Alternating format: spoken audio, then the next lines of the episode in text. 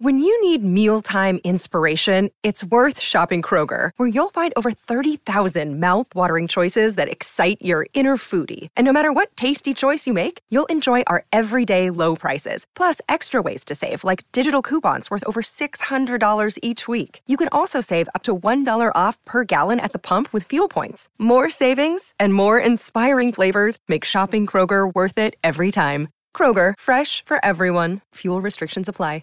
Big talk, big opinions, the panel. Graham Beasley from sportsfreak.co.nz. How are you, sir? I'm very well. Yourself, Ricardo? Yeah, good, thank you, mate. And Andrew Gourdie from Newshub, uh, the president of the Cristiano Ronaldo fan club in New Zealand. How are you? uh, formally, I think uh, I, I, uh, I, got rid of that title uh, a few months ago. I think uh, Ricardo, but uh, mate, I'm pretty good. I'm pretty good. That, that, that's good. Hey, we'll we'll talk World Cup in a minute, but uh, I want to start with the sacking of Eddie Jones by English Rugby, and uh, where he sits I think, and that legacy at, at English rugby, uh, where it sits for him. After Sir Clive Woodward uh, very graciously said this, he will be remembered for the misguided rhetoric and unfulfilled promises, a shadow of the Jones I competed with and whose first years were su- so successful. Uh, Gourdie, it doesn't sound like those guys exchange Christmas cards. Well, look, if they did exchange Christmas cards, I don't think they'll be uh, exchanging any more after comments like that. Um, yeah, it's look, it's no real surprise, is it? I mean, this was certainly uh, a move that we, we all saw coming. Uh, was you know heavily telegraphed, obviously through through the uh, British media and whatnot. So it was uh, yeah, not not a surprise whatsoever to wake up to that news this morning. Um, Eddie Jones is a real divisive figure, isn't he? And um, you know, it's really hard to argue with his his overall track record. I mean, his his longevity in the game and his ability to sort of move with the times. And, and let's let's remember, we're talking about a very long period of time here. You know, not many coaches I think have the ability to stay relevant uh, and and able to adapt, I suppose, um, for the amount of time and with so many different teams as Eddie Jones has. Um, but maybe he's just come to the end of his run, and he's one of those coaches I think that that is, is good in short bursts with teams but I think what England have found is perhaps he's just overstayed his welcome. And uh, I suppose the unfortunate thing for them is they're now being forced into a change, um, you know, less than a year out from a World Cup. So it'll be interesting to see, I suppose. We all know that England have the ability. Um, it'll be interesting to see whoever comes in, and we obviously expect it's going to be Steve Borthwick, um, what he'll be able to do with this team. Will he be able to turn them around and, and into uh, World Cup contenders uh, in the space of less than 12 months. Yeah, it's going to be interesting to see. I, I, think they do need somebody internal at least until the World Cup who knows the players, who knows uh, the system, uh, Graham. And uh, that said, it'd be interesting to see what they do because, you know, talking to a few people from up there, including, you know, Martin Gillingham, who's a pretty well respected commentator, he thinks Borthwick's a, a step backwards. He's reasonably one dimensional as a coach. He believes they need an international coach. Yeah. Um, um, first of all, isn't Clive Woodward a piece of work? You know, there's nothing like a bitter ex coach. Yeah, you're right there, Graham. Nothing like a bitter ex coach. I think we've lost um, Graham. oh, there he is. what a, what a... Oh, well, not sure what's going on here. He sent us to the printer, Gourdie. We lost Gourdie as well. Yeah, not quite sure. Not, no, no, you've got me. You've got me. Don't worry. Uh, up here in Auckland, the uh, the uh, cell is just fine, mate. Um, down there in the so I'm not quite sure what's going on. Um, yeah, he's right about to Clive Woodward, though, isn't he? I mean, it's. I think it's a real shame, actually, and, and dare I say it, I think Steve Hansen's just about started wandering into that zone himself. Of those former coaches who just who just come out and and spout like this. I mean, obviously they're getting often getting paid to do it. I'm sure Sir Clive Woodward's getting paid to do it, but you know, Sir Clive Woodward really is dining out on on one one singular achievement in his coaching career, I think. Um, and beyond that, I mean, I think if I was if I was going to say who was the better overall coach out of Eddie Jones and, and Clive Woodward, well, I think it's a no-brainer for me. Um, I know it's, it's Eddie Jones all day long. Mm. Um, but yeah, it's, it's, unfortunate. I think when former coaches like this um, come out and and just really offer opinions that are just not really not really needed. To be perfectly honest. No, I think we've got Graham Beasley back. Graham, you were, you were saying about what a piece of work Sir Clive Woodward is. Oh, he just? You know, you don't need these sort of ex-coaches sniping from the sidelines like that. And um, I'm, uh, I'm not sure if I said it before I got uh, cut off. We've got a few of them in this country across different sports as well, and they um, they don't really add anything to the narrative. Um, I agree that Eddie Jones is kind of a short-term sort of coach, um, a, a, bit like a guy that we all know well in this um, in this call, uh, uh, Jose Mourinho, who um, comes in and generally does does improve things early on, but then um, then it all sort of gets a bit like sort of milk that's gone off. And uh, you know, jo- Jones did last quite a while with England. Um, they were unbeaten in 2017, made the World Cup final in 2019, um, but then yeah, just just just over time, it all sort of becomes a bit stale. But um, it does seem surprising that they are looking internally, and um, you know, from all, all that we're hearing about Borthwick, I can't really see how, how that's going to turn it around. I'd have thought that they um, they might have looked outside. Yeah, I would have thought so too. Uh, and Andrew, I wonder whether or not uh, Wales pulling the trigger when they did and giving Gatland the job has torpedoed one of their options because there was some talk about Gatland and the England job after the last Lions series. Yeah, and and um, just, just to go back on to the point that you made previously, I'm I'm a bit amused about this idea that Steve Borthwick is somehow going to be the solution for England, perhaps in a short-term um, capacity, but it doesn't. It wouldn't fill me with confidence if I was an English rugby fan. And thank goodness I'm not. Um, if I was an English rugby fan, I would not be uh, confident or happy about the prospect of Steve Borthwick taking that team into the future. Um, from a New Zealand perspective, I'm very concerned about the fact that England have have made a move on Eddie Jones. Um, they clearly have a lot of money, right? They, they can go out and essentially buy whoever they want. So if they could convince Scott Robertson, they've certainly got the money to buy him out of his contract and, and get him in there.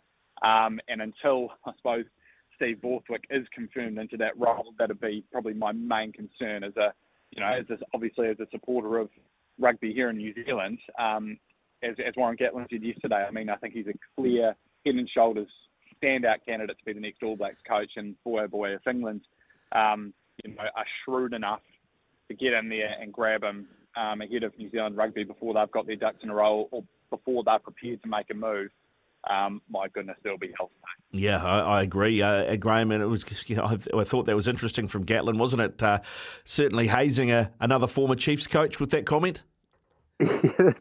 that was very interesting from Gatland because you know he didn't need to say it, did he? But it's always good, yeah, if you've got one ex Chiefs coach having a you know basically trolling another ex Chiefs coach, that um that makes for good theatre. But you see, I would have thought that Scott Robertson would be a prospect for England because they have actually got time before the World Cup. They've got the Six Nations, um, they'll, they'll have some other practice games, etc.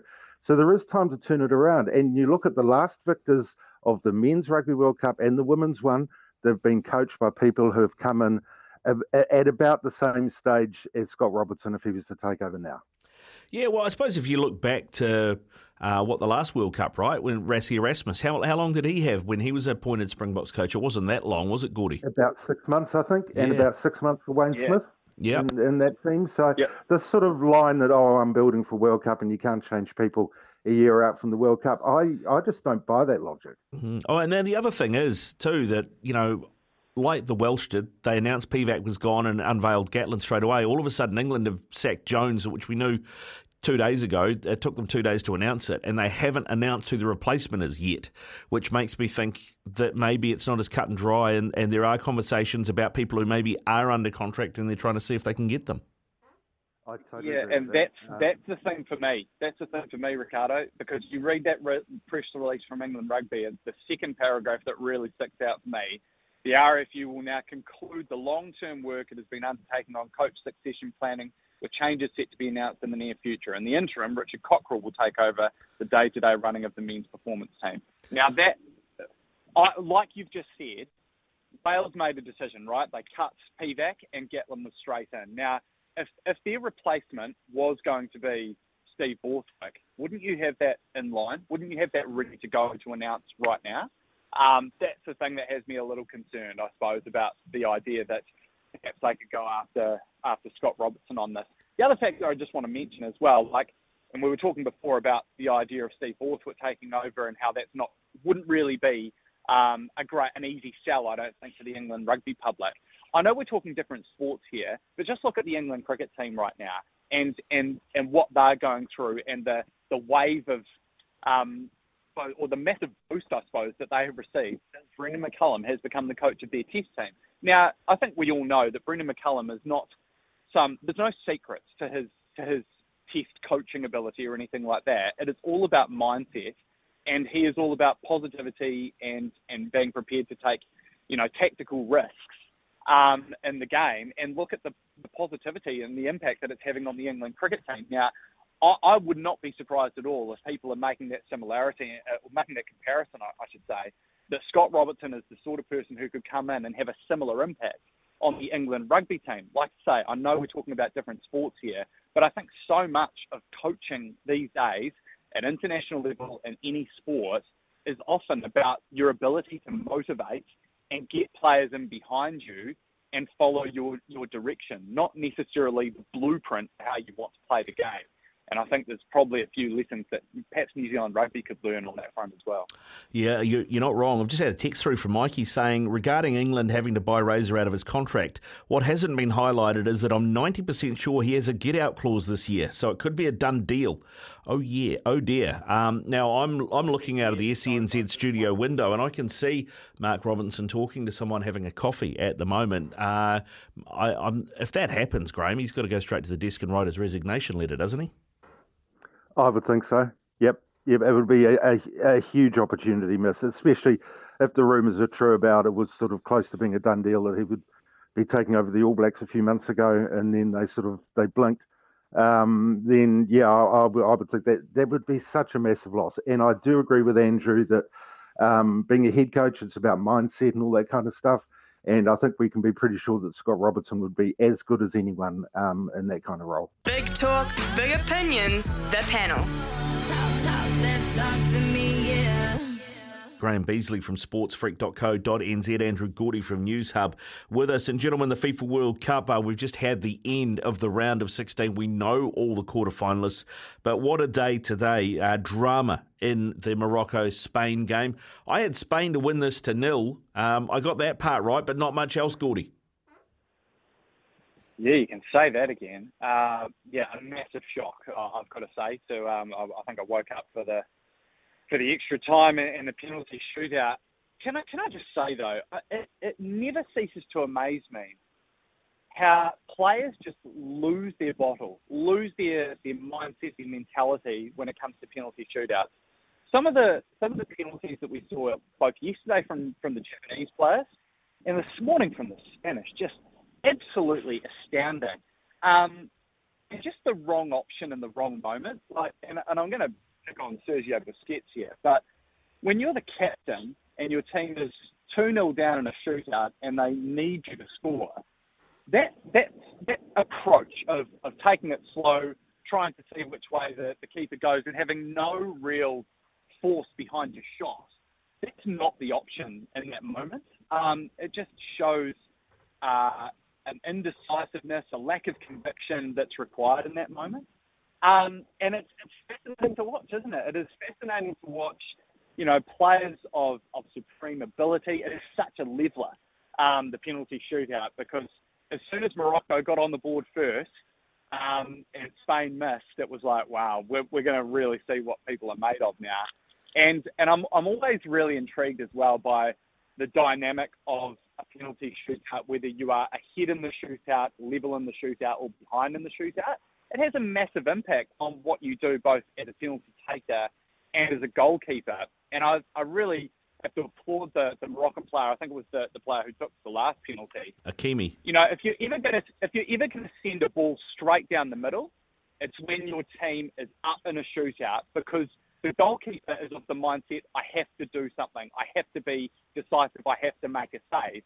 So that's the scenario where they're either going to dive hard left or hard right but they're not going to stay in the middle, are they? So that's the moment to, to go down the middle, and you know people can say, oh, you know, wow, what uh, what guts it takes to pull off a Panenka or, or you know bury one down the middle uh, in that scenario. Actually, that that is the that is the moment to do it because the goalkeeper is of a, of a mindset they're desperate, and so they're not just going to stand in the middle and, and wait. They're going to they're going to make a decisive move, and that's where it comes off. So yeah, fascinating morning. Fascinating morning, and I tell you, if uh, Hakimi had big cojones taking that last penalty and putting it down the middle, Graham, um, I think Fernando Santos had even bigger ones by benching a certain someone ahead of the Switzerland Portugal game. and um, and he got the right person to replace him, didn't he? Mm. Boy, that's quite a quite a fairy tale, really. Um, you know, for uh, Ramos to make his first appearance um, of the tournament, I think it was only the fifth time he'd played for the senior uh, Portuguese side, in three immaculately taken goals um, and real drama. And um, I hadn't seen that performance coming from Portugal, who I thought had looked a bit sort of stuttery um, going into this match. Um, but then to turn around and do that, I think it's fair to say that um, Ronaldo won't be starting in the um, in the quarter final either, and that Portugal might just have found the guy to you know, to have, have the baton passed on to. That was very emphatic from Portugal. Yeah, they, they certainly look better without Cristiano Ronaldo, didn't they, Gourdie? Just the movement, the pace, uh, the pressing, uh, everything they did, they just they gave the Swiss no time. They did, mate. And you know, let's let's not underplay this. Like we've we've witnessed a pretty seismic moment in in football in, in the world of football this morning you know, there's obviously been a big narrative around Cristiano Ronaldo and, and his and his club situation leading into this tournament. The interview with Piers Morgan, and you know, essentially, you know, trying his way out of Manchester United. Um, he has been humiliated on the biggest stage in world football this morning. Um, make no no bones about it. He he has been humiliated. He has been embarrassed. Um, this is the you know a, a guy who considers himself you know, one of, if not the greatest player to ever play the game. Um, and it's his petulance that, that has seen it happen. And, and, and, you know, Fernando Santos, you've got to say, hats off to the guy for following through with the same conviction that Erik Ten Hag had, obviously, to, to bench him. But, you know, Ronaldo's not going to be able to do an interview with Piers Morgan and get a move to Saudi Arabia um, to play as international football, is he? Like, he's stuck there now. He's stuck on the bench and after that performance, and, and like you quite rightly say, that was a performance that no one saw coming because we just hadn't seen that that sort of type of football, I suppose, from from Portugal. And now we know the reason why. And it is the point that people have been hammering home about Cristiano Ronaldo uh, for months now, is that he he is he cannot do he cannot or will not do the things that modern managers need him to do uh, in the modern game of football. And, and, you saw it this morning. You obviously had a player um, replace him and, and put in a performance that yeah, will, will go down in Portuguese football history. But, but the other players around them were better as well. You know, João Felix, who's a, who's a tremendous talent. Um, he looked better this morning. He was more prominent um, for, for the Portuguese. And now they have, they have a real opportunity, don't they, to get through to the semi-finals of the World Cup. And once you get to the semi-finals of a World Cup, who knows? And and the point here is that Cristiano Ronaldo, in all likelihood, will be watching the, the majority of the rest of Portugal stay in this tournament from the bench. And he's got to reflect in this moment, I think, and, and just go, what have I done? What have I done both for my club career and my international career by carrying on like a child? Um, the lack of maturity he has shown for a, what is he, 37 year, years old and one of the greatest players to ever play the game. Um, he has really just let himself down, I think, um, with his with his words, with his actions over the last sort of 12 months. Um, and he's really only got himself to blame for the way that this is panning out. Yeah, uh, 100% agree. 100% agree. All right, gentlemen, let's talk some cricket. Uh, Jimmy Neesham's been announced as going to be playing for the Hobart Hurricanes in the BBL. Uh, there's, I think, a record number of Kiwis playing in it this year. All, you know, guys that have taken the option to not have centralised contracts, or in Jimmy's case, it wasn't really an option, but there you go. Uh, Colin Munro, Colin de Grandhomme, Trent Boult, of course, uh, Martin Guptill, and now Jimmy Neesham. There's a, there's a few over there. Do you think, uh, Graham, that increases the visibility of the BBL here? Do you think more people will be inclined to tune in from this side of the ditch now?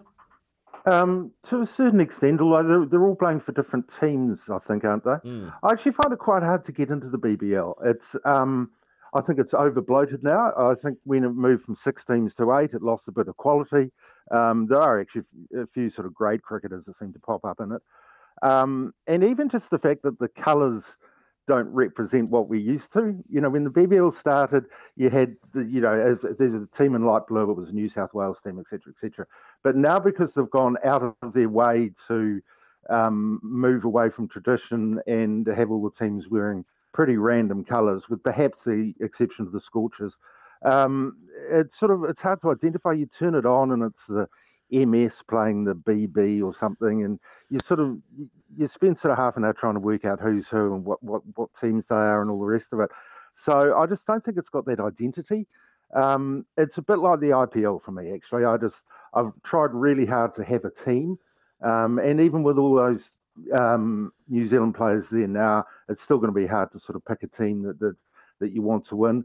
Um, and if you're watching sport like that, it all just sort of blends into one, really. So um, no, I mean, I, I, I actually prefer the Super Smash, and okay. I know that as New Zealand cricket fans, we're supposed to sort of bow down to um, Australia cricket or something, but at least you sort of know who the teams are. You've got a team that you're supporting, um, and you know, and and you're watching uh, 11 New Zealanders playing uh, 11 New Zealanders. It seems far more relevant to me. Yeah, yeah, no, I appreciate that. I appreciate that. I, I, Andrew, I don't know about you, but I always find it quite easy to to, to figure out who to support in the Big Bash. It's whoever um, is playing against David Warner's team.